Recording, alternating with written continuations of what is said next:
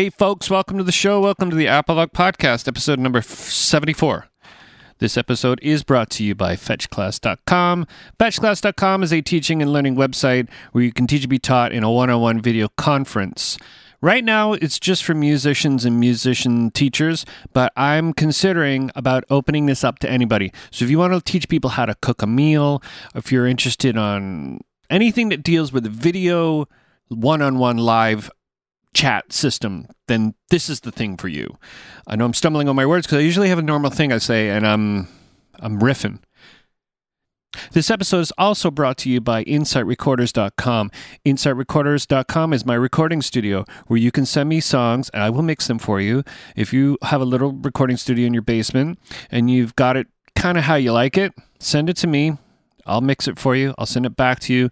You can make notes. You can make it sound awesome.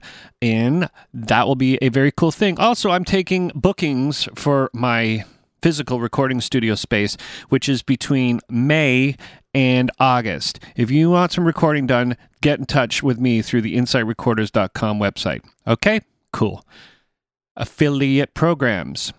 First one banggood.com. B A N G G O O D.com. If you go to the apologue.ca website, you'll see the banner on the right side. Click on that banner, bookmark the banner, shop on banggood.com and get the most incredible deals out there. And it takes a little longer than normal to get there, but the deals are incredible. And they have marital aids. Do you know what a marital aid is? Okay, then you can get those and they're super, whatever, marital 80. Another affiliate program, which you can also find on the apologue.ca website, is Musician's Friend. Musician's Friend is a cool place to go shop for guitar strings, anything at a discount. There's deals all the time. Musiciansfriend.com. Also, the big one, amazon.com.ca or .co.uk. Those banners are on the right side as well. Click on those banners, shop, support the show, bookmark the the links that you get, and you'll every time you shop, you'll be helping me out, helping the show out. Okay, go to the apologue.ca slash uh, shop. You can purchase a T-shirt there, and the T-shirt, if you're within my area of Durham region, it will get hand delivered to you. You can pre-order my acoustic album that I'm about half done. I'd say maybe. You can also buy the whole Foursquare, my old band's discography, for twenty dollars. It's the deal of the century. Okay, get a bunch of songs. If you don't like it, oh well, there you go. It's twenty bucks. What is twenty bucks these days? It's nothing. Go to patreon.com slash apologue if you want to support the show by pledging a monthly amount. Uh, you can make it a little, or as, you can make it a buck a month, or you can make it as much as four to eight dollars a month. You'll be supporting the show's hosting fees, my gas fees to drive down to Toronto, like I did with this in- interview with John Sutton, and just helping the show out. All right. Like the show on Facebook. Go to facebook.com slash apologuepod and you'll get more news, more information. Make a comment there, like the show. Do all that stuff there. Follow me on Twitter at SimonHead666. Don't forget to go to iTunes to subscribe, rate, and review the show. Okay. Today on the show, I have a very old friend of mine, John Sutton. John Sutton is the old bass player for the band called the Weaker Weakerthans. He was one of my first real friends that I met in Winnipeg when I moved there to join a band called Red Fisher. He's just a good soul, a good person, and here he is, John Sutton.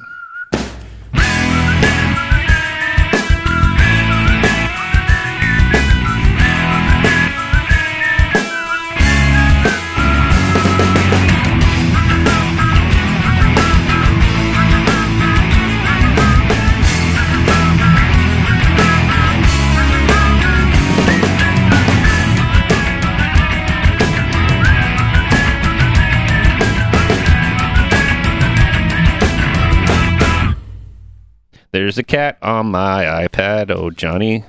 Johnny. With what shall I shoe it? Oh, Shoey. There you go.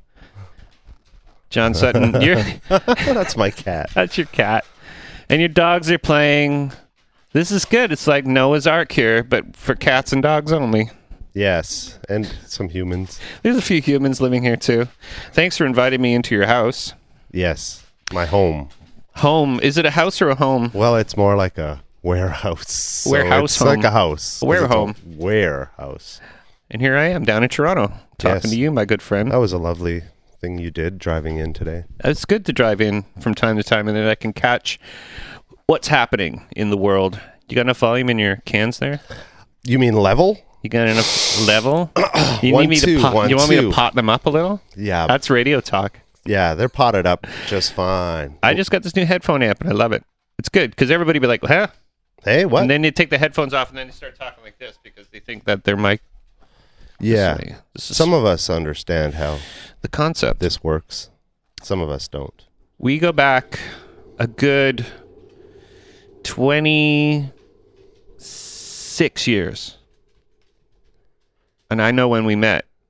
You know when we met? I think it was at Highwood Music Festival. That's exactly right. and that would have been early '90s. 91, I think. Yeah, Or 90. Could have been 90. or '92 even. '90. Nah, I think it was 1990 because I was on tour with this band called Malhavoc. hmm And we played at 3 in the morning when we were supposed to play at midnight.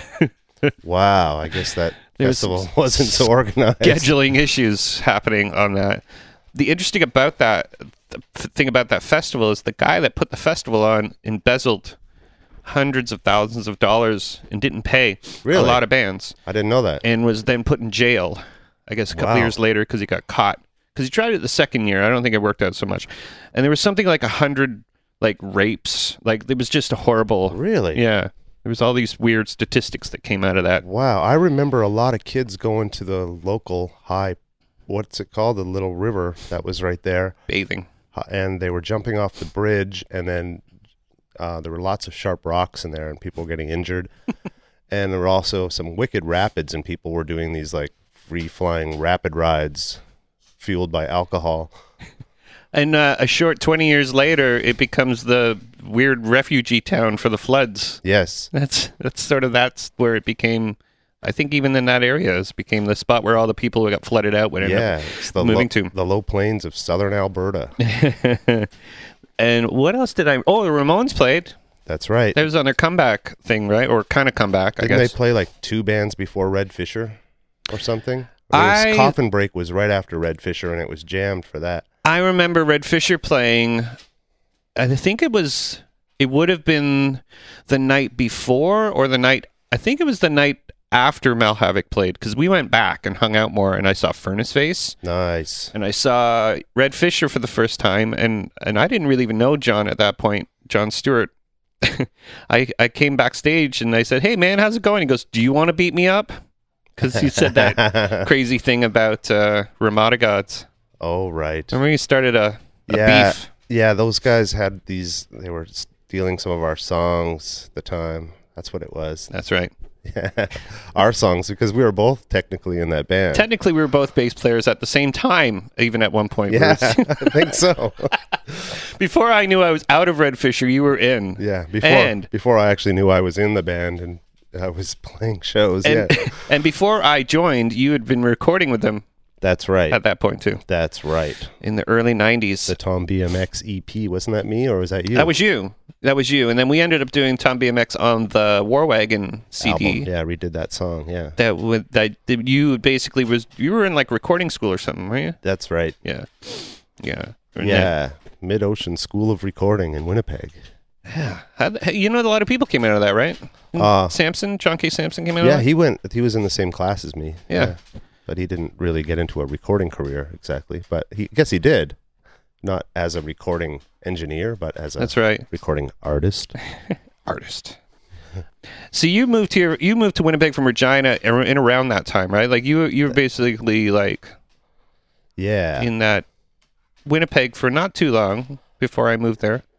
yeah, that's true. I, I used to spend a lot of time in Winnipeg while I was living in Regina, just because the music scene uh, was so great, and also I was a aspiring BMX racer in my late teens. I turned pro when I was 18, actually, and uh, uh, I used to come to go to Winnipeg a lot because there was a great BMX scene, and then at night you'd go and see some great bands, and it was like, how do I not live here? So. I was like 20 or something. It was like around that time of High Park, 1990 ish, Okay, of Highwood Festival, whatever. that's right. Yeah, the the And then you're right because Regina was kind of. I went through Regina once in like the '90 with Down by Law and Trigger Happy, and there wasn't a lot going on there. Yeah, it's well, it's like a lot of prairie cities. You have to know where to find the music scene, and if you're going in with a quality band like Down by Law and you don't see any scene, then you know that it was pretty dead at that point. But Regina's always had strong music, and not as strong as say Winnipeg, but there's always been diehard musicians and diehard bands. A lot of great guitar players come out of Regina for some reason. Well, we figured Yeah. this was the cold. Yeah, I think it has a lot to do with that, but it's cold in a lot of spots, and I think it just had to do with uh, just like there just happened to be a popular local band, say in like the '80s, that had real shredders, and everyone was like, "Oh, I want to shred like those guys," so everyone learned how to shred. and you can't get on stage unless you know how to shred in Regina. Uh, Things changed too, right? I guess metal was still pretty prevalent within the mid '80s, and the Yeah, and it was still Metallica rules or whatever, or yeah. Me- Spray paint, Megadeth, or spray paint Metallica on a school, but spell it wrong. or have those bands with the unprint, unreadable fonts. Oh yeah, We're called De-Escalator, Gorka, I think those bands are are even harder to read nowadays. because of the eyesight, because they're older. Well, maybe it's my eyesight. My eyes too. well, maybe it's just that. Maybe our brains switch off from metal. Maybe that's the actually what happens is is chemically we get out of metal and we stop reading those fonts properly. Maybe. Um, I don't think I was ever too good at it. Mhm. So Were you ever in the metal? You were in. A, were you a, you were Uh, kind of hair metal. yeah, in the like in the teenage years in the '80s, um, certainly like mid '80s, early '80s, I really got into the whole Dokken and Wasp and Motley Crue vibe. But really, punk rock luckily saved my life. My buddy Max from high school was wearing a DOA patch on the back of his jacket in the 11th grade, and I said, "Hey, what's a DOA?" And boom, that changed it all. Isn't that crazy? It Yeah. takes one sort of influential person in school or in your peers that kind of just changes your life. Yeah, no kidding. I had It's that like- person too, you know, like, and it's in, it's it's pretty exciting because w- it's interesting to think 30 years ago what you would be had you not seen the DOA patch or realized or had an open mindedness to understand what. Yeah, I think was. I think a lot of it, your personality just kind of finds these things anyhow. Like the fact that I was drawn to a fringe sport like BMX, I think my personality just wants me to go into more of a fringe. Just how I I'm wired, I guess. Same with music. Like it makes more sense for me as a person to prefer weird music or stuff out of the mainstream as opposed to just following what the regular people are doing listening to whatever's on the radio and going, "Oh yeah, I dig this new song." And in that crowd that I met in Winnipeg, I always there was this high, heightened sense of irony to be really into um, weird, not weird music, but as well as the most mainstream music ever. It was equally accepted in that peer, Yeah, I think. it's irony's a weird thing because was it ironic when you look back? Did, Right. were, were we really ironic when we were listening to Hall and Oates and going, "This is the greatest ever"? Having dance parties at Yeah. seven or seven hundred one Yeah, a bunch of punk rockers holding like full on like eighties dance party. yeah, and you know Corey Hart and the whole thing. Yet meanwhile, we would never listen to that music. We just were like, "This Became is funny." It became so much fun. That's right, and also the um, Sustaining that kind of fun for like eight hours. Yeah. But also the Herb Alpert thing, that tip that I got on because John Stewart got put Herb Alpert on in the van, and it's like I later on learned that music in the van doesn't need to be the most awesome music ever. Always that it gives you, it makes you think differently when you're listening to Tijuana Brass driving down the road. Yeah. That you know it, it completely. For some reason, changes your objective as to what what are we doing? We're driving to the city and we're listening to this music and this. You know, I later took that to SNFU shows and played it in between bands. So when SNFU came on, if someone had come up to me and said, "This is the most amazing music ever," the show would always be amazing. or Oh, if they were cool. dancing around, or if they would come and say, "Switch this shit off," it always turned into a fight or something. Like it really was a gauge, a gauge for all. But yeah, the whole idea that there was there was a, a type of music that wasn't there was no I liked it because it was everybody got the fair shake, whether it be Bon Jovi or DOA, there was it was all met with a certain amount of enthusiasm that I don't know if really still exists today, but Yeah, I don't know what really happened in those days, but I know the music we loved, we loved, and the music that we thought was funny was hilarious. Like, I think that music can be the ultimate source of comedy. It's like when you're watching a serious action movie and it's just so cheesily made that you're like, this is hilarious. yeah, yeah. And I think that's how we kind of looked at a lot of music when we were kids. But I think a lot of youth do that, mock what they don't. I guess we understood it. We just mocked it because we Yeah. were we were dirty punks. Yeah, it's just there's there's sort of a level of sarcasm, or there's a level of sort of like I'm so into this. Like we used to go to those cheesy dance places and dance our asses off, and we hated the music, but it was the most fun ever. We would we would make fun. No. Yeah, it's weird being a kid. Yeah, it was it was it was always a good time, and I don't think I could go there without getting my ass kicked. Now, Well, probably not. They would look at you and like, why's this old guy there? yeah, who's someone's here to pick up their kids or whatever.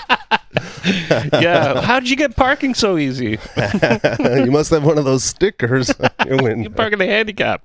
The um, you were in some bands besides Redfish. You were in Sandfly Fever. yeah, I love Sandfly Fever. They were one of my favorite bands in Winnipeg. that's technical rock. That's me bringing out my Regina riffs and chops and licks. Was there any? Was it just? Wait, was so was Sandfly Fever from mostly Winnipeg? You were just Yeah, the it was outsider. it was one of these things where I was like, okay, I'm going to move to Winnipeg, but I'm not in a band. And I've pretty much been in a band since I was a kid. I don't think I've really been out of a band for more than a day. and uh, Right now, you're probably in ten. Right now, I bet. probably a few.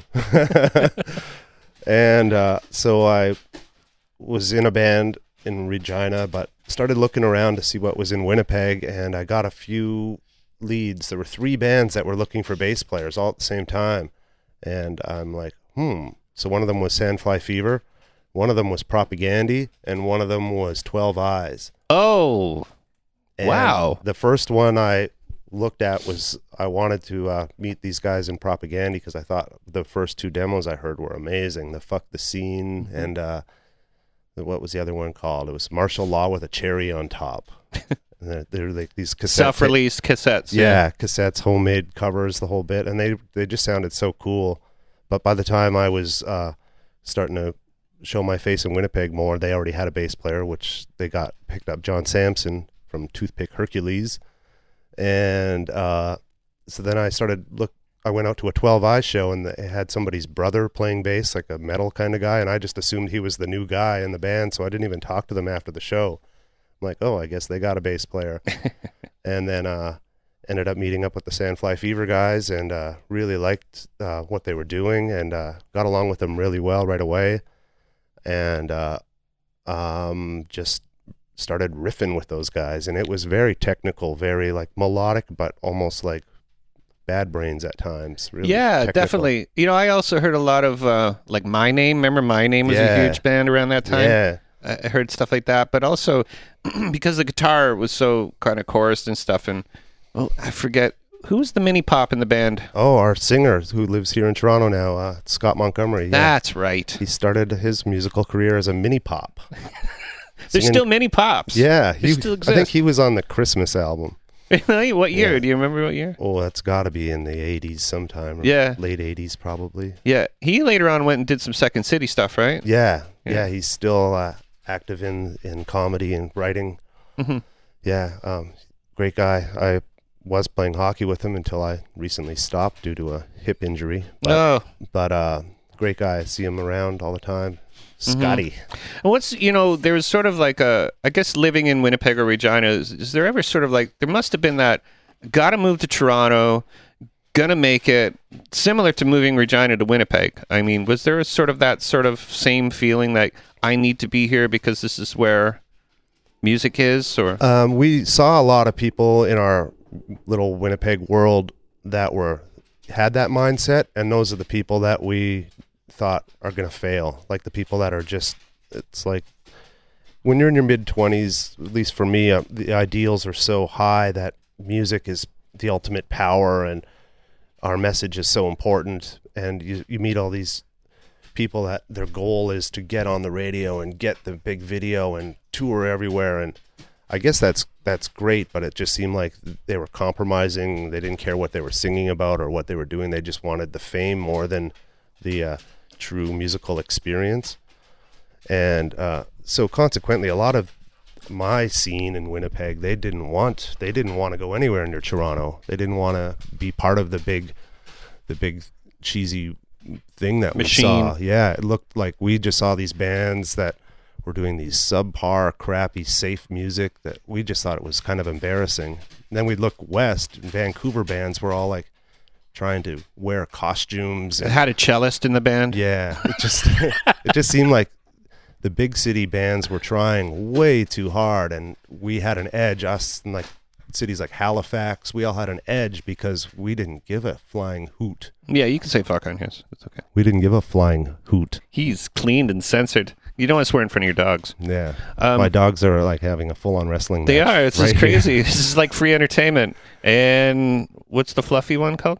Um, there's Penny, who's like the uh, Penny. uh, whatever you call these kind of dogs, They're both the same color, so it's kind of like, like, an Alaskan kind of Yeah, so- husky dog. Penny is seems to be taking Edie, Edie, who's a yellow lab. a yellow lab. She's just like, yeah, I'm into this. This is great. Shall I put the mic on there and see what happens? Yeah.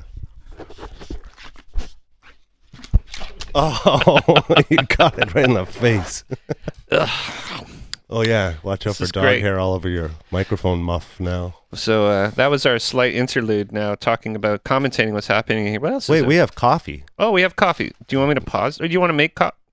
Wait, we need to get coffee. You want to line up the? Okay, you can push pause. We're back. We have our coffee. We got coffee now. Brought to you by. Well, actually, today it's brought to you Cheers. Starbucks, unfortunately Mm. today. But usually we go to Ideal Coffee in these parts. I I Right. I found a coffee company called Death Wish Coffee Company, Oh yeah. and they mail it to you, and they gave me some free coffee because I wanted them to be a sponsor. Mm. So they sho- sent me free coffee, so I still have to mention it from time to time. For, How is the Death Wish coffee? it's the best. I bet it's incredible. It's it's actually called the strongest coffee in the world. They've self-branded themselves to be the strongest coffee in the world. Okay, where are we? Uh, we're in Winnipeg. So this dude comes from Toronto to join this band that's been sort of like friends of yours because you and John sort of are the BMX buddies, right? That's that's the link with BMX, right? Oh yeah, John Stewart. John Stewart, uh, our days in Red Fisher. Yeah, we we I turned pro uh, one year before him, so we were both pro BMX racers, and we we kind of met growing in in our early mid teens on our amateur national circuit. Where about where was it in the states too? Um, I we traveled all over Canada. I did a fair amount of the U.S. because my dad really liked getting in the car with the whole family and just going. Um, Stuart didn't do that much U.S. work at the time, but uh, I certainly did a, like every race I could get my hands on. My luckily I had a really supportive family that way, and my younger brother was also a pretty hardcore BMX racer. Kenny. Kenny, Hey, yeah, Kenny. Hi, Kenny's Ken- my Facebook friend. I see him there. Hi. Kenny. Kenny's my brother. You talk to him much? Yeah, sometimes. He's a not. good he boy. just moved, so I gotta check in with him, see how his new place is. Sweet. I think it's right on Albert Street. Still in Regina. No. Very good. Albert Street, man. Yeah, man. It's nice around. Is that downtown? That's the that's the street that runs the whole entire length, north Yeah. and south. I was there two years ago, and it is absolutely out of this world. They got a park there, and it's like They got a park in Regina Yeah, now. they got this park right in the middle, and like water fountain. oh yeah, that's been there for a long time. Yeah. Well, it's they also have. Uh, we went and had. I think uh, that's called a speaker's corner. Ooh. But it was it was an interesting time to go back there actually for me because it was like I saw Zen. Hadn't seen him in like 15 years since he tried to knock my block off when we were in this huge fight in Los Angeles. Oh boy, I think that was the last. Oh no, I think I saw him again a few other times, but uh, well, did you have any of his pizza? He has a big pizza. he has a big now. pizza thing going on, and I'm actually trying to. He might use my. Uh, I use I build websites from time to time, and he might use my services to do Oh, the nice. online ordering part of it. Nice. Well, I've already said it now, so uh, it's going to happen. artisan pizza Artisan? from from Regina. Artisan because his name is Zen. He makes pizza in his house. Imagine and and sells it to people who like it's. He's got a cool thing going there actually. Don't you need some kind of uh? Well, I won't say anything. Out here in Ontario, we have these little green things they stick on the windows. yeah, like Uh, there's one I swiped out of a window in L.A. Don't tell anyone. It's a grade B rating from an L.A.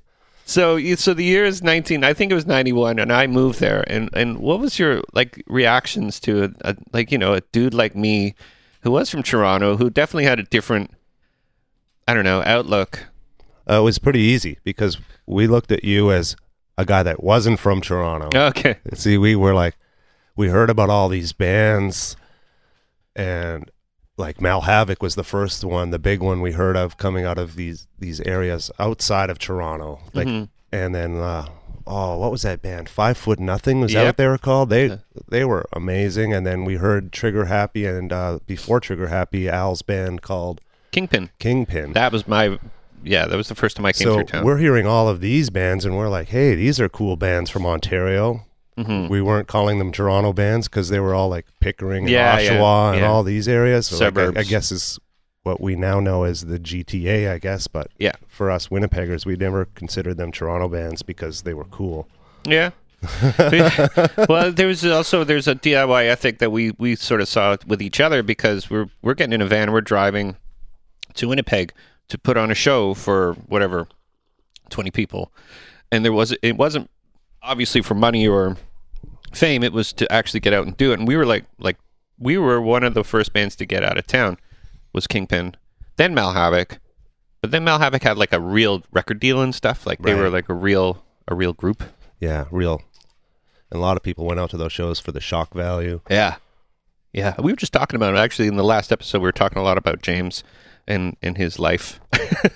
Because I was um, one of the original uh, guys from a band called Domestic Violence. Oh yeah. Justin Small, who's in Do Make Say Think. Oh yeah, yeah. He was on the show. And uh, we've both known James since high school. Wow. Yeah. But we don't need to inundate it with James' conversation. Yeah, I, d- I only met him like once at Rob Sanzo's studio. He is the nicest guy ever, but very opinionated and a little crazy. I like that. Yeah, me too. So yeah, so moving to Winnipeg for me was an interesting thing because I didn't really know anybody. All I knew was John, and I didn't even really know Jason. And I remember like having long conversations with you because you were the one that actually sort of became my tour guide uh, first moving there.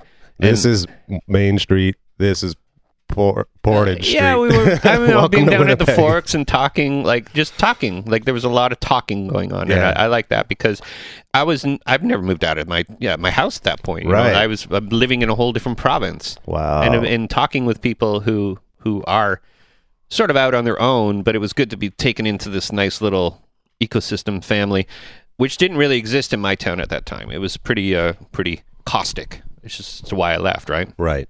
And did you ever? I mean, there was never any real riffs in in Winnipeg scenes at all that I noticed. If there was, it was it wasn't as bad as the ones that I witnessed in other scenes. Yeah, there wasn't really much of uh, like competition or any of that kind of vibe. It was Mhm. quite the opposite, especially our our tight little world. Like Yeah. it was all like very left wing, very. Um, Except for Twelve Eyes, those guys were well, assholes. yeah, well, yeah, they were just like the smiliest, nicest guys ever. No, I know it's true. I'm It making just- causing yeah. shit.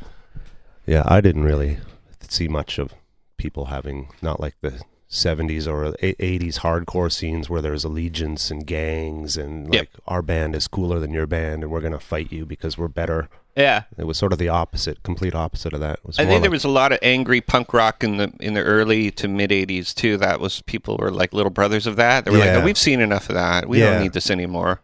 well, yeah, the whole 80s hardcore birth and the violent pits and all that. Yeah. Like stretch marks and Yeah. We're kind of at an age where we kind of missed a lot of that, luckily. yeah, there was still like a West Coast feeling to it because there was a sense of community.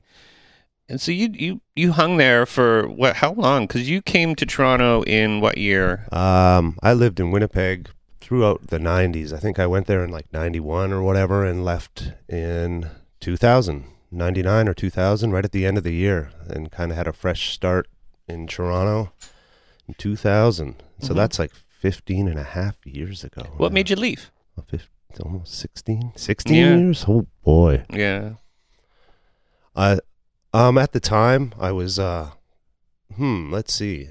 Yeah, like Winnipeg was a great city to live in. There was so much that was going on there. like boy, I just got so active. Like you mentioned earlier, the recording school. Next thing you know, I'm recording every single punk band in Winnipeg, and uh, opened up a health food store with a bunch of other people. And Oh, Pure Lard. Was that Pure Lard? no, that was a restaurant. No, that, sorry, yeah. that Brad dude had. Yeah. Um, we had a place with a bad hippie name called Sunflower Co-op, Okay. and uh, yeah, so like all this stuff that went on in the Winnipeg days, and then uh, the year when late eighty, late nineties, uh, that's when the Weaker Than started, like ninety seven ish, and That's right. by the time that band started, we kind of got huge right away, and I figured I'm gonna go live in the big city. Finally, I was just turning thirty, and I was moved to Toronto. Living, see, it's funny because I talked to Jason about this when I first moved to Winnipeg, and about he'd said, "I'll never move to Toronto. We That's have what I said too. all the same stuff in Winnipeg. We have all the same records. We have all the same scene and vibe." And then, sure enough, he he, he moves over. You know, and there's there's some sort of like once you come here and sort of realize what you can take out of it. yeah. Maybe that's what allows people to sort of say, "Well, it's not so bad." Well, I think Jason called what when I moved here an experiment. I moved here a year before he did, and it was like if it works out for Sutton, then I'm moving out there. That was pretty much his thinking without sort of saying it, because he did mention to that me after uh, when he finally did move here. He, he, he did mention that, but uh, hmm, yeah, Toronto. Uh, it, it was that weird thing where it was like I don't like this city. I don't like how everyone's trying so hard and the big music industry pressure and all this corny stuff that bands are thinking they have to do. And then it just took coming and hanging out in the city and seeing that when you go down a street like Queen Street, it's not home hardware, Walmart, Rona. It's not like Winnipeg where it's just a bunch of huge box stores and then there's a McDonald's if you're hungry, you know. It was Mhm. all of a sudden it was Joe's Hardware and Freddy's Diner and and Mary's coffee shop and it's like wow, this city is like it's like a utopia almost. It's like Yeah. all these little indie businesses and they go for miles and miles. Then you go to another street and it goes for miles and miles and you're like, I Mhm. love this. Yeah, I mean, um, to- you could try to try to un, like put a theory as to why Home Hardware or Home Depot isn't at Queen and Bathurst, but the only thing I can come up with is the only reason is because there's nowhere to put a big box. Yeah, I guess it's as simple as that. Yeah, you know, like the whole idea of just geographically speaking that in the suburbs of Toronto, there's the Home Depot, which put Freddy's hardware store out of business. Yeah. And, put, and then those people who worked in those hardware stores now work at Home Depot. Right. And, they're really fun to talk to. Oh yeah, and that's the classic. Uh, you know, the big box stores and the money and the power comes in and puts all the small people out of business. But in a when you're, yeah, like you were saying, in the center of a city, there's just it's just. I guess it's getting worse now. In the 15, 16 years I've been living here. Yeah. You see You the Hero seeing- Burgers and you see the Starbucks and you see yeah, the you know, there's the Boston Pizza moving in or whatever, and but nevertheless, it's for the most part Toronto has kept a pretty indie kind of vibe in their downtown core, and that's really what's kept me here. and, and interesting enough to like to be able to sort of be in a band that's based out of Winnipeg and live in Toronto. I guess you're just a cheap flight away from going on tour. I guess there wasn't any real real practicing because you guys already kind of knew what you were doing. Right. and I would have never just said, "Oh, I'm going to live thousands of miles away from my band" if it wasn't for the fact that we really hit uh at our all of us have been playing in bands for so long and we kind of realized that this band is um our first tour was Europe, for example, and then our second tour was through the US and then finally Canada and it's like, okay, we're much bigger than just a local band playing in Winnipeg and we have to sort of acknowledge that we're going everywhere and we want to go everywhere. So, uh, moving out to Toronto was just like you said, it's just a flight back to get ready, prep for a tour, and go on the road. We're now pros, you know, Yeah. and they could likewise come out here, prep for a tour, and go. So once Jason moved out to Toronto a year after me, so there's the rhythm section out here and the other boys out in Winnipeg, and we would literally look at it like, okay, we're going to start a tour based on where we live. So our where we live became the most important part of how we toured. So we would do a Western tour of Western U.S. and Western Canada, and so we'd fly out to Winnipeg, start the rehearsals do that tour. Mm-hmm. And then a few weeks later, we would get the uh, Winnipeg boys to fly out to Toronto, do a couple rehearsals, and then do an Eastern U.S., Eastern Canada tour. So it was like yeah. it was keeping it all in proximity, keeping it all like simple, really. Yeah, the i- and the idea is that everybody kind of knows how to play, so you're just really just honing in start and finish of songs. you know what I well, mean? yeah, it's all it's about getting together when you're writing new stuff and Sure. wanting. That was really it. But as far as rehearsing the songs that you've played, you know, if you're doing 200 odd shows a year, you kind of know what to do. yeah, I think you you know the three chords of that Sure. the song, right? Yeah, so, yeah. Um, honestly, when I first moved to Toronto, the way I used to rehearse, I didn't have any band around, so I would just put on my headphones, put on my bass, stand on my bed, and just jump up and down and like basically like air banding yeah. with listening to the music, and I would play without hearing what I'm playing. Like um, my my bass isn't plugged into anything, Yeah, just yeah. playing. Yeah, because But I- that's the general t- Yeah. stage setup. Yeah, well, I, I know my fingers are going in the right spot. Yeah. And for me, it's more about just getting the uh, working up the calluses and uh, and by jumping on the bed and stuff, you can get a sweat going and you're working on your Yeah. calisthenics. I, I don't think I've ever been in better shape when I used to practice three times a week. Yeah. Uh, you know, like And especially when you're playing a lot, you know. It's, yeah, it's- and singing and whatever. You can know where to pace yourself. You know where to. Uh, Yeah. you know where to give it. It's like riding a bicycle. You know, you just know where the hills are. You know where to, you know where to push hard. You, you know, know, to, how to get rad. you know where to coast. The um, yeah, and I bet you sort of in the early two thousands, it wasn't as easy to just sort of send a. You could send emails, but you couldn't send a song or an idea or talk on Skype and and and communicate ideas. It It's was true. It was It's- like a phone call, right? Which was the fidelity was probably horrible and writing songs and stuff like that. Right? Yeah, but I mean, every every era has their ways, and people always figure out how to get things done. Mhm. I mean, yeah, we didn't really suffer in that way.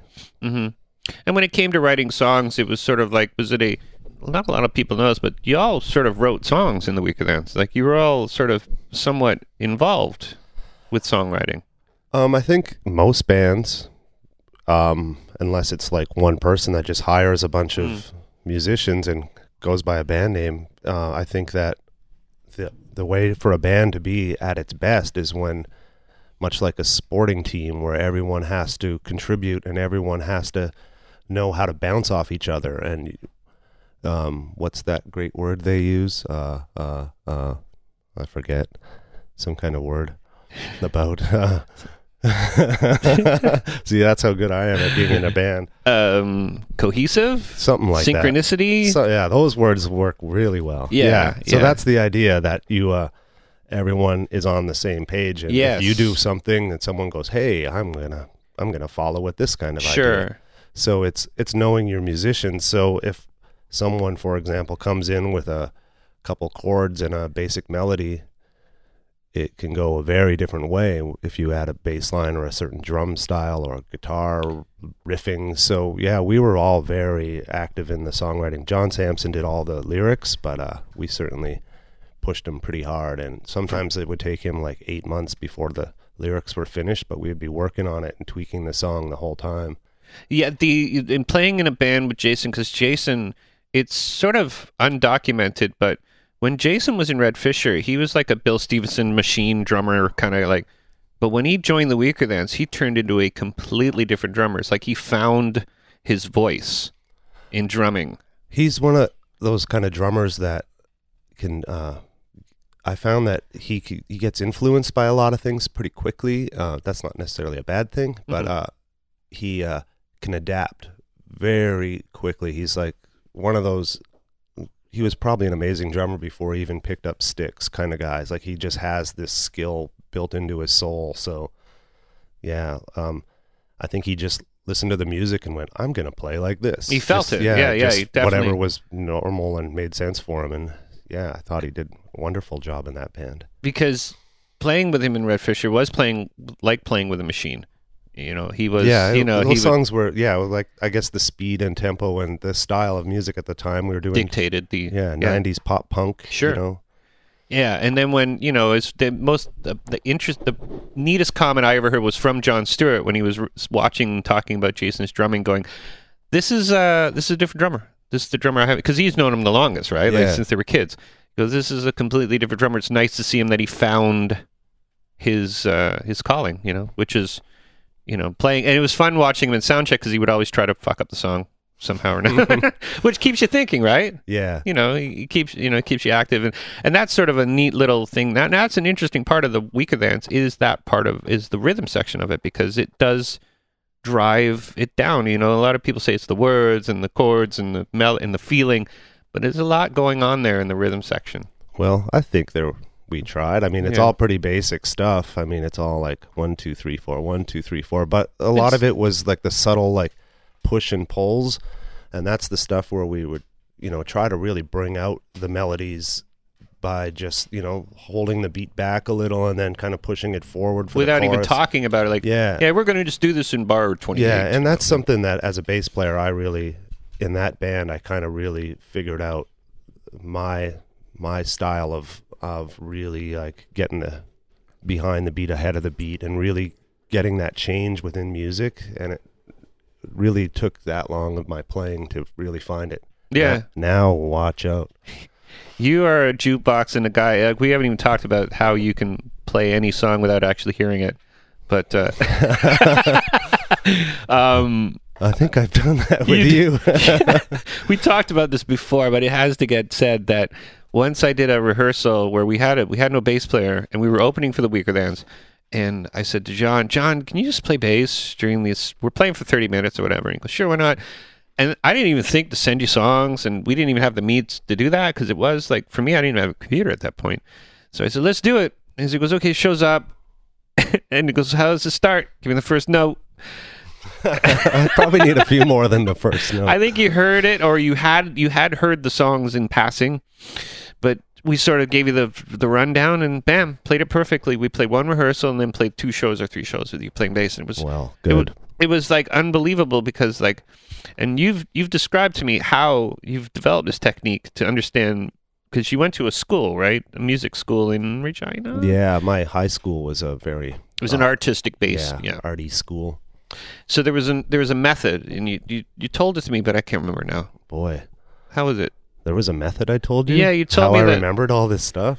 I think you I'm- said something about you would understand if it was in the key of A.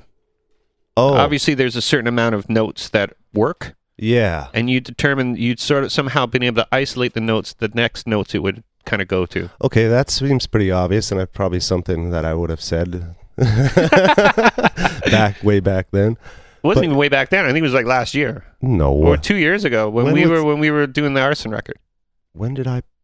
Oh, and that's when I described this to you. Yes. Oh, yeah. Okay. I guess I was trying to throw out a little bit of. Yes, I did learn a bunch about music theory when Little I was wisdom. younger. yeah, like if someone names off the key, you.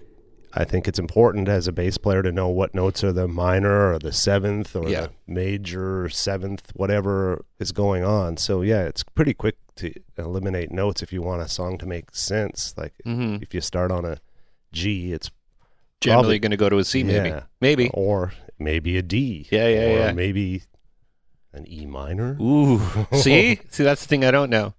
But the, the I know that. Do you pl- when you play bass? Do you play with like you can hear the note in your head, or do you just fundamentally know where to put your fingers? There's two different schools there. Yeah, I think that uh I think the best way for memorizing songs it's it's actually the Stay away from there, bud. oh, dog. I would say that it's about the actual physical memory, like getting the muscle memories and remembering where you're putting your hands on the on the fretboard and that's probably the easiest way for me to remember where So you're songs come out. mechanical style. like- Yeah. Mhm. but you know always using any kind of skills that i've learned over the years to remember stuff because these days i seem to uh i have this little variety show. That once a month i do this wild variety show where i have to learn like 30 odd songs all from an era of whatever style. Like Yeah. Is that the Sid's Kids thing? yeah Yeah. so it's based out of uh it's a cleave anderson project who's a legendary toronto drummer Who's also on the show? oh no way Yeah. there you go Early days, like Wow. last year. Yeah. Cleave put together this band of doing 77 punk basically uh, but he wanted to include all of the singers from the original era of the Toronto scene. And I really didn't know anything about that whole world until I started meeting all these people and realized how huge and how influential Toronto's 77 to 80 punk rock scene really was. Yeah. And it changed my whole perspective on this city, I tell you. hmm Meeting all these folks and playing all these songs with them. And Some of them are into their sixties. uh, yeah, mid 60s, some of them. Yeah. Yeah.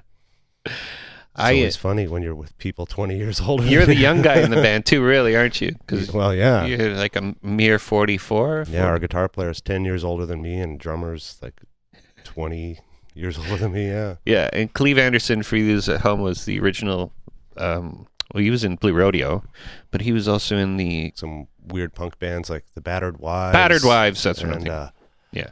Yeah, others. Yeah, and he's he's awesome, and I went and did a few of those, and it was kind of interesting to. Uh, it, it feels like beer league hockey night without ice and pads, but everybody's kind of there to hang out, and it's their once a month Yeah. ritual. Yeah, And I haven't been to one in a while. And because it's uh, old people, it's like, It's Yeah. over by nine. Well, it, it is over by like 11 usually. Honestly, it's like Sunday nights and it's done by 11 or 10:30. Yeah, But it's a whack of fun. But a lot of these people have really like they've known each other for 80% of their lives. So they're a very tight crowd and they're always like the same people that come out. So uh, Yeah. It's pretty interesting. I really still don't think I fit in there, but I have a lot of fun with it. I got in trouble for taking someone's song. Uh, oh, you did. You did a Misfit song. Yeah. And like, yeah, I remember that. she got all mad at me.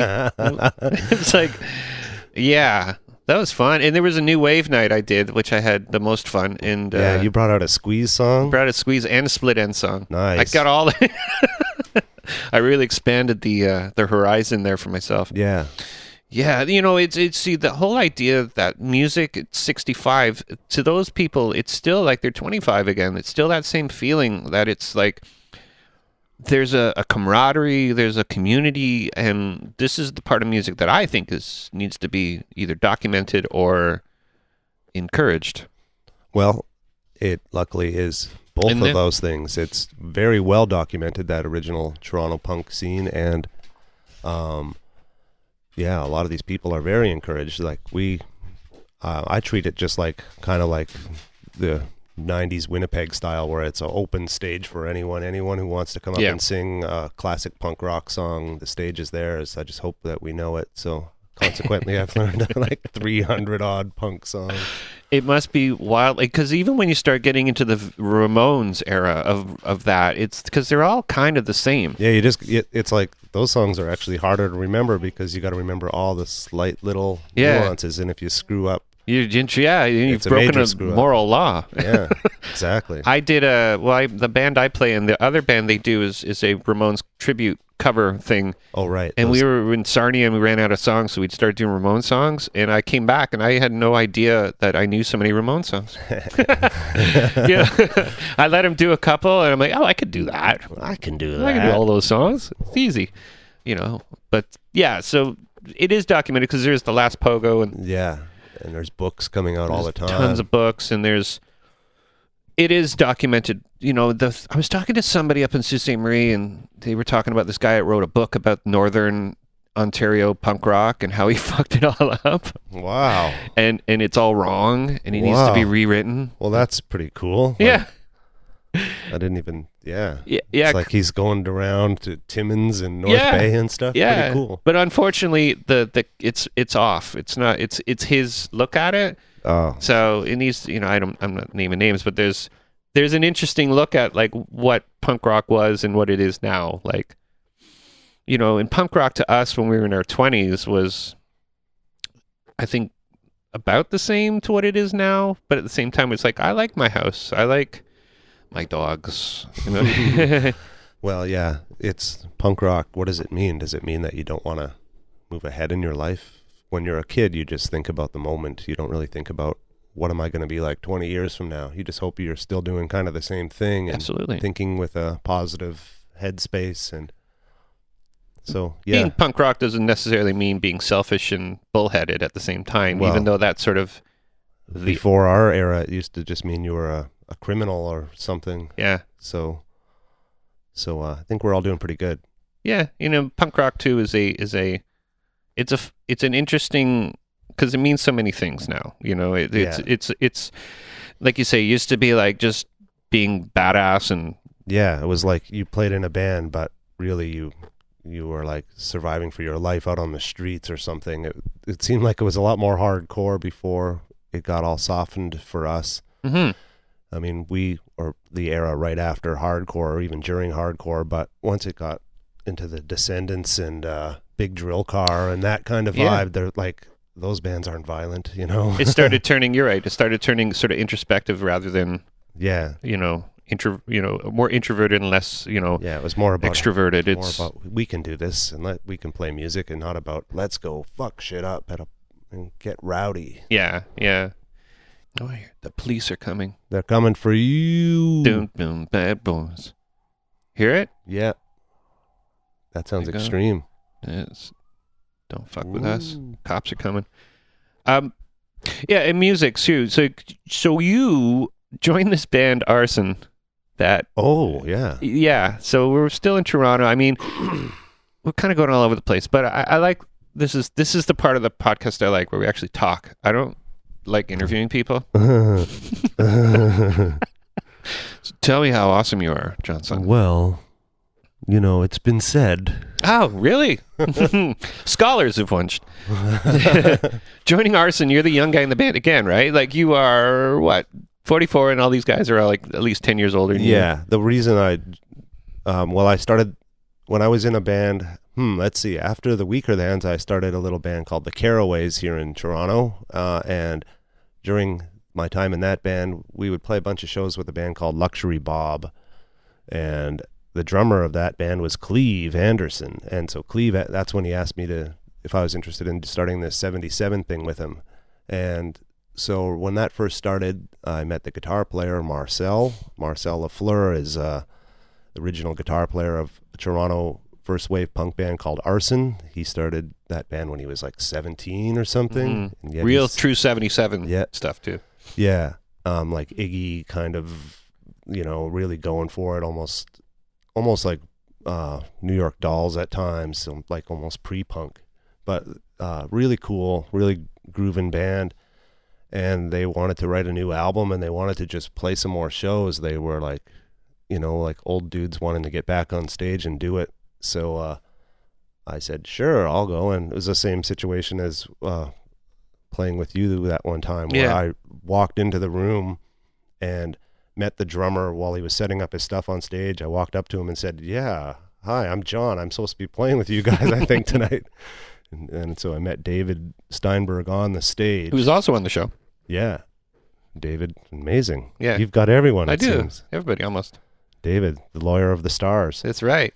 So super cool guy. I meet him and he's like, "Yeah, we'll have some fun, whatever." And then uh, I meet the singer when he shows up. like I already knew the guitar player, and then we just belted through some songs, and it was quite fun. I thought.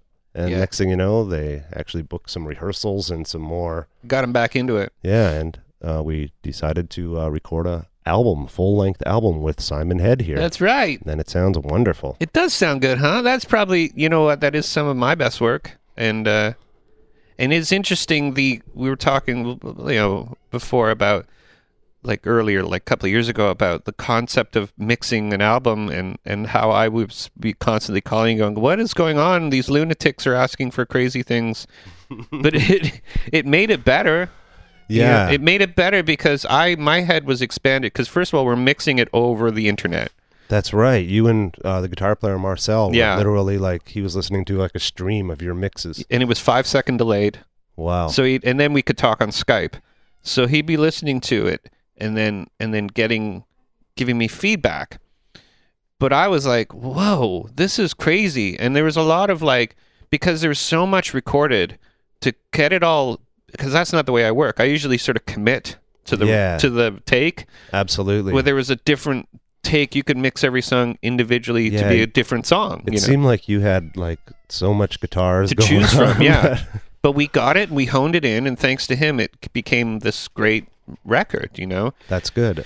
And you know they did give me like a little bit of like hey we didn't like the way we had to do it online but i'm like well you know that's, Yeah. that's the deal you know that's the way we roll And it was, uh, yeah. and it turned out great and they went and mixed mastered it down in new york with somebody who does stuff like that and Oh, yeah. I remember it was like a big place. they went and stayed like at in new york i thought you've spent more money mastering and traveling to new york than you Yeah. did on the album but regardless it turned out good i want to so do in another your one bio, you can write mastered in New York City. That's right. You could say that. You could just go down there with my computer and we could do it in a hotel room. Yeah, totally. But, but they um they came back with this record and it's done and I'm really happy with it, you know, and I think they are, and I, I want to do more.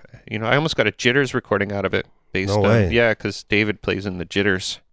He's Uh, in the Jitters. he was in the jitters in the after our, after his punk rock days in the mods and stuff. Yeah, that's right. He was also in uh that other Stiff Bader. Oh, what was that hilarious band he was in though? Like Oh. Human League or something? Oh something. no, that's that's we're only human. Human League. Um, he was in. I forget. I forget too. He One talked those- about it. Go listen to episode two. I think it was episode, two or Episode three. Wow. One We're at episode seventy something now, right now. So- wow. Yeah. Wow. Well, I'm Glad hey, I'm near the end. Yeah, you're- Well, hopefully it's not the end. No, I don't Many do- more to come. there's many more to come. I even have. Uh, I even had because I'm saying had. I had Snow, the Informer, on. No way. Yeah, man. I love the Informer. He loves the Informer too. I love how when that song got huge, people didn't know that it was like a kid from Oshawa or something, and it was Pickering. Oh yeah, Scarborough. Yeah. wherever he's from, and Yeah. it got like huge What? in, in like places like uh, Dominican Republic and Jamaica and Yeah. places were like loving this song, not knowing that it was like this Canadian kid. Just came back from Jamaica, just like two weeks ago, Oh yeah, like three weeks ago now, to uh, doing an album. nice. Still doing, you know, still Amazing. doing it. And I think that's the cool thing about music too. I think you can you can keep doing it as long as you put it into the right perspective as to why you do it. And as you get older, your perspective changes, and what becomes important sometimes is you know life changes things, right? Yeah, And music to you, like when you're in your twenties, obviously it's different to it is now, right? it's very different. It's I gotta be. say. Like I think that what you like and what you dislike evolves, but ul- ultimately you you build an opinion on music when you're in your 20s, and it, it just gets stronger. It gets more honed as you get older. But uh, the desire to play and to perform and all of that is is just as strong as ever. In fact, it's probably stronger now mm-hmm. because you realize all the so easy to take it for granted when you're doing 200 shows in a year you know Yeah. Now- Totally. yeah Yeah, I was talking to to, uh, to to Greg Norrie about that. Now he doesn't have to play in a band, and he loves it. Like yeah it's become his new. Oh, this is the most favorite thing in, my, in the world to do because he's rediscovered why he likes music. oh that's interesting You know what I mean? Like yeah it's not his job anymore. Yeah And being in the Weakerthans and having to do 200 shows a year, I guess could become almost that's your job. You know what I um mean? yeah like you certainly realize quickly that um you're around the same people for like 23 and a half hours because you're only sleeping about half an hour a day and Yeah. you're fueled by alcohol and bread you know you're, you're getting the hummus plate and bread and your your bowels are backed up and you're Yeah. you're hungover and you're exhausted and you haven't had a shower in weeks and you know like that's what touring is and it's like obviously once you get to the level that the Weakerthans got to we actually got to stay in real hotels Yeah. i mean the first few years of that band we were still staying on floors but by about the second album we were like finally hey we could stay in a hotel room so it Yeah. Once Took you years to get into a tour you, bus. Too. yeah well i actually never got into Yeah. a tour bus Yeah. uh, i think the first tour after me was on a tour bus but we used the tour with two vans which was pretty cool Oh yeah, yeah. So So an equipment van. yeah we'd have six people in two vans so once you start building up more luxuries on your touring you you kind of have a better time with the whole fact that you're with the same people over and over and over i mean i kind of personally love touring and i like small spaces and i i, I could go in a van and just sit there hmm for months unless it's freezing cold and you break down I know the feeling. oh yeah i think we've all done it many times Yeah, definitely. Um, well, the idea too is that when you're in your mid 40s, you don't want to be in a freezing cold van. There's a reason why you play music that you want to you don't need to you don't need to that's the operative Yeah. word you don't need to sit in a freezing cold van anymore Right, and you don't need to sleep on someone's floor that in a dirty punk house in the middle of winter with an open window beside you. You know, you just Yeah. don't have to do that anymore. you can yeah, yeah and I mean, it's still kind of fun if, but Yeah. I mean, I don't really want to do that anymore. no i mean if someone said to you tomorrow hey my my band the dirty farts are going to go play in europe it's our first tour and we're playing it we're taking a HiAce and it's going to be seven of us like the, just picture the worst case scenario. It's okay because Dirty Crud Fuck is putting on the shows, and they're going to be all great. Yeah, Are you coming? sure. Whoa, really? Except you have to buy your own airplane ticket. Oh yeah, yeah. yeah. We might get Factor, but who knows? yeah, right, there's a scenario. Would you do it? I don't think I would. Probably not because at this point in my life, I. I do do other things. Yeah, So yeah, it may interfere with the other things that I'm doing. Sure, you have a job. Like you, you still you're an RF tech, right? At the uh, Air Canada Center. Yeah, most Yeah. people wouldn't even know what that is, but I'm more than just an RF tech, which is radio frequency. Um, Technician. I work in the audio broadcast industry these Whoa. days, Look at you.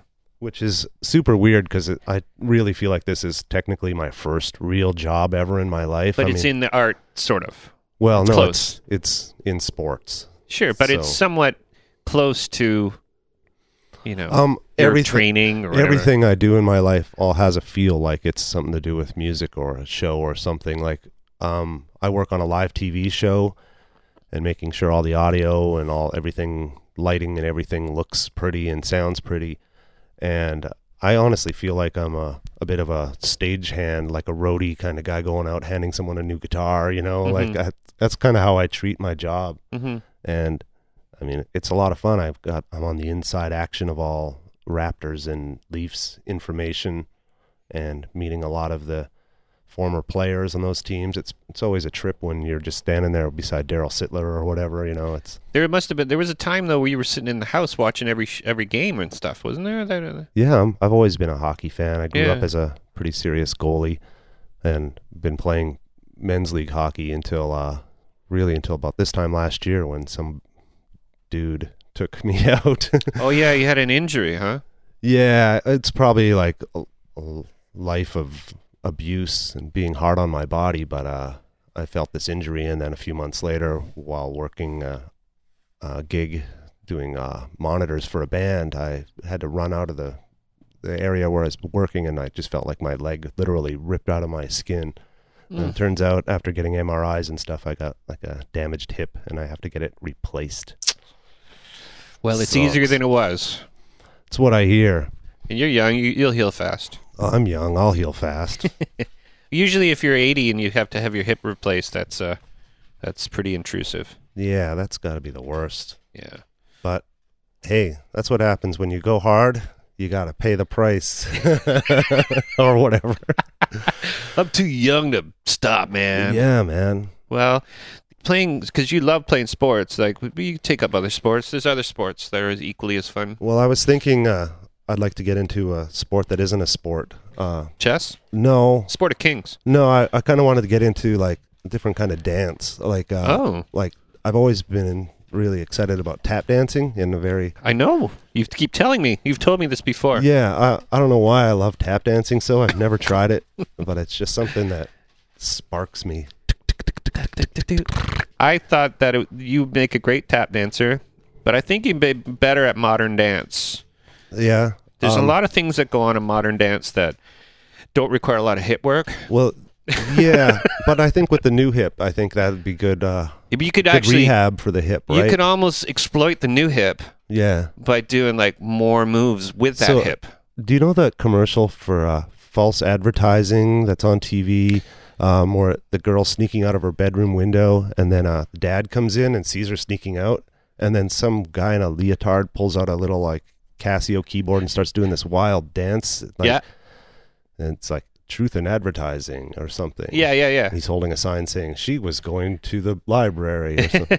that's how I want to dance like that dude. Yeah, that's. I think that's modern or interpretive. Interpretive. Interpretive dancing isn't modern dance. It's You a have to- sect of Well, I know these things because I do a lot of these Oh, crazy right. dance shows. That's right. Interpretive dance is where you you make the fist like um like you're Like grabbing the, the skull, gauntlet? the Yeah, gauntlet. It's yeah. called a soul grab Okay. because you're grabbing a soul. yeah. Then there's a certain move where I saw this guy do it, and it's called the poop, where you do this kind of weird little thing that looks like you're pooping on the floor. Oh yeah. That's in- interpretive is like it's the weirdest. I don't like it. Now, why are we talking about modern dance? Uh, we like dance. yeah, I like dance too. It's fun to yeah. watch. Dance, Dance. dance, dance. Let's dance. Dun, dun, dun. I just did a David Bowie show, 22 songs of David Bowie songs. Really? Speaking of Let's dance. Did Dance, you get them all? did we get them all? Like all of them? well, I actually sat down and had to learn a million I saw bass that. lines. I saw that on uh, what's his name? Uh, what's his name? It was all the first generation punks. This show, my variety show, Mhm. once a month at the Painted Lady, last Sunday of every month. It's always a good time. Punk rock variety show. So all the old punkers were doing all these songs from. We, I think we covered like nine or ten different Bowie albums, and we just boy oh boy, we had songs from all eras. Really? Oh, Yeah. I'm. You know, I'm gonna make it down there. What's the next one coming up? It's coming up in two weeks, right? Yeah, we don't have a theme yet. Hmm. Can you make it new wave again so I can come? Maybe we can do that in following month Yeah, do that. because I don't really have any time. New wave week. New Boy, wave. new- That's always fun. That Yeah. that show we did was super fun. That New Yeah, it was one. awesome. It was so much fun. Well, hey man, thanks for doing this for me with me. I hope that you heal fast. Oh, thanks. Hey, we didn't even mention the fact that I play in that band Rusty now. Oh, that band? Scott McCullough was on the show. Oh, that's right. Scotty was on that show. he was this on the show. This show, yeah. This show. How's that going? Anyways, before we go, how is Rusty going? How is it like? What you're doing a new album? Is it finished? Yeah. Why aren't you recording it with me? I don't know Certain any of these. questions. Here's what I do know, though. Mm. These guys decided through the influence of John Kastner to get back playing, and uh, they decided they loved it again. And uh, their bass player lives in England, so they got me to be their new bass player. And it's been a lot of fun, I tell you. Mhm. Like it's, I've been doing a lot of writing with Scotty and John Lally, and I tell you, it's just been a blast. So Lally's back. Lally's been in the band, is playing with us on this new record. I don't know, like as far as shows go, we've only done shows with uh, Bob Vespaziani, the very first drummer. Yeah, one free fall drummer, right? Yeah, Yeah. and uh, it looks as though uh, we have a show coming up March 11th, I think, at the Horseshoe, a Friday, and I believe that'll be uh, John Lally. So. Uh, and he's going to be doing all. We've been doing a bunch of demoing with him, and it's been a lot of fun. And it's a real trip to uh, get out there and write some new songs again. And like you were saying earlier, when you're in your mid 40s and you're writing an album, what are you writing it for? You know, like for me, it's just like pure enjoyment. Now, Mhm. I don't care if anyone listens to it, and I don't think people know how to buy or stream or whatever the crap happens now. Yeah. So, Well, there's a reason. I think music keeps people alive. Like you know, there's certain cases and people we know that had they not found music, they probably wouldn't have. You know, they'd be dead. Well, absolutely. You like- know, it didn't save. Yeah. You know, it saved a lot. Of, saved a lot of people. It brought them to that level of despair and deception. You know, but at the same time, it then helped bring them out at the same time. Yeah, if you're gonna get there, you're gonna get there regardless. If That's whether you play music or you're an athlete or Mhm. something, you're if you're destined to. well, I mean, some people take up like I don't know, jogging, and jogging cures them of any sort of depression or Sure. you know anything like that. You so, so anything an will get you out of it. It's as long as it's it's it's taken as a positive thing because some you know you can take music as being a negative attribute to your life. well, yeah. Easy, you could say this thing ruined my whole life. I don't, you know, Well, that would be stupid. you could say that. People have said that. I've heard people say Those that. people are dumb. I know, but then I've heard people say that rock and roll saved my soul, Yeah. I not think- just because it rhymed. oh, rock and roll. That does rhyme. And I heard that rock and roll ain't noise pollution. And I got, I do have about eight pounds of hair all over me. Yeah, my my cat is uh definitely getting to your black dickies. There you go. There you go. Well, hey, man. th- Um, thanks for doing this. Well, thank you, Simon. we'll do it again one day. Episode 140. Mm-hmm. Is this episode 70? 75, I think. Uh oh. That means 150 if we're doubling. We'll do it. We'll do it in a year. All right. I'll come down. Yeah. No more dogs. No more dogs. John Sutton, everybody. Thanks so much for doing that episode, John. A very good dude and a very good friend. Thank you so much again. Don't forget, everybody, this that this episode is brought to you by FetchClass.com. FetchClass.com, teaching, learning thing. Go there. Sign up for that. I just want to see one person sign up for it. Please, do me a favor. What's up? You know what's going on? What's going on? Why aren't people signing up for this thing? I don't know. I might just take the website. You know, it's got a better name than its success, I think. FetchClass.com is such a rad name for a website. But I digress. InsideRecorders.com. That's only been going for 25 years. Not the website, but the studio. InsideRecorders.com is a place for you to send your mix to be mixed properly by a professional. And that's me! Don't forget about banggood.com. Don't forget about all the banners on that homepage. There's banggood.com. Use this as friend. Amazon. Also, on that website is the Apolog shop. Don't forget to shop. Don't forget to pre order my new acoustic album. Don't forget to buy my discography for Foursquare. It's 50 songs for $20. Don't forget to pre order the acoustic album. Did I say that? I don't know. I don't remember. I know I said it earlier today patreon.com slash apolog very important. Please pledge the show. Help it out. Don't forget to like the show on facebook. Go to facebook.com slash apolog pod follow me on twitter at simonhead666 like the show on itunes. Hey check it out on stitcher too. It's on stitcher. Also go check my youtube channel out. Go search out apolog podcast on youtube and go see some videos because I've, I've got a few cool videos uh, stored up there. I got one from ron hawkins. I got a few from Stella Panacci. I have one from Roger Scannura, who's a famous flamenco guitarist. Okay, who's on next week, Simon? Hey, it's going to be Pat Lackenbauer. Pat Lackenbauer is a fellow podcaster. I was on his podcast about a year ago. He has a podcast called Move Moving Air. And, you know, he's a fellow podcaster. We've got about the same amount of episodes out. We've been doing it the same amount of time. We, we shoot the shit about podcasting. And if you want to listen in about people talk about podcasting and what it was like in the old days, you know, the huge, then come back next week. Okay? We'll see y'all next week. Okay. Bye. Coffee cup.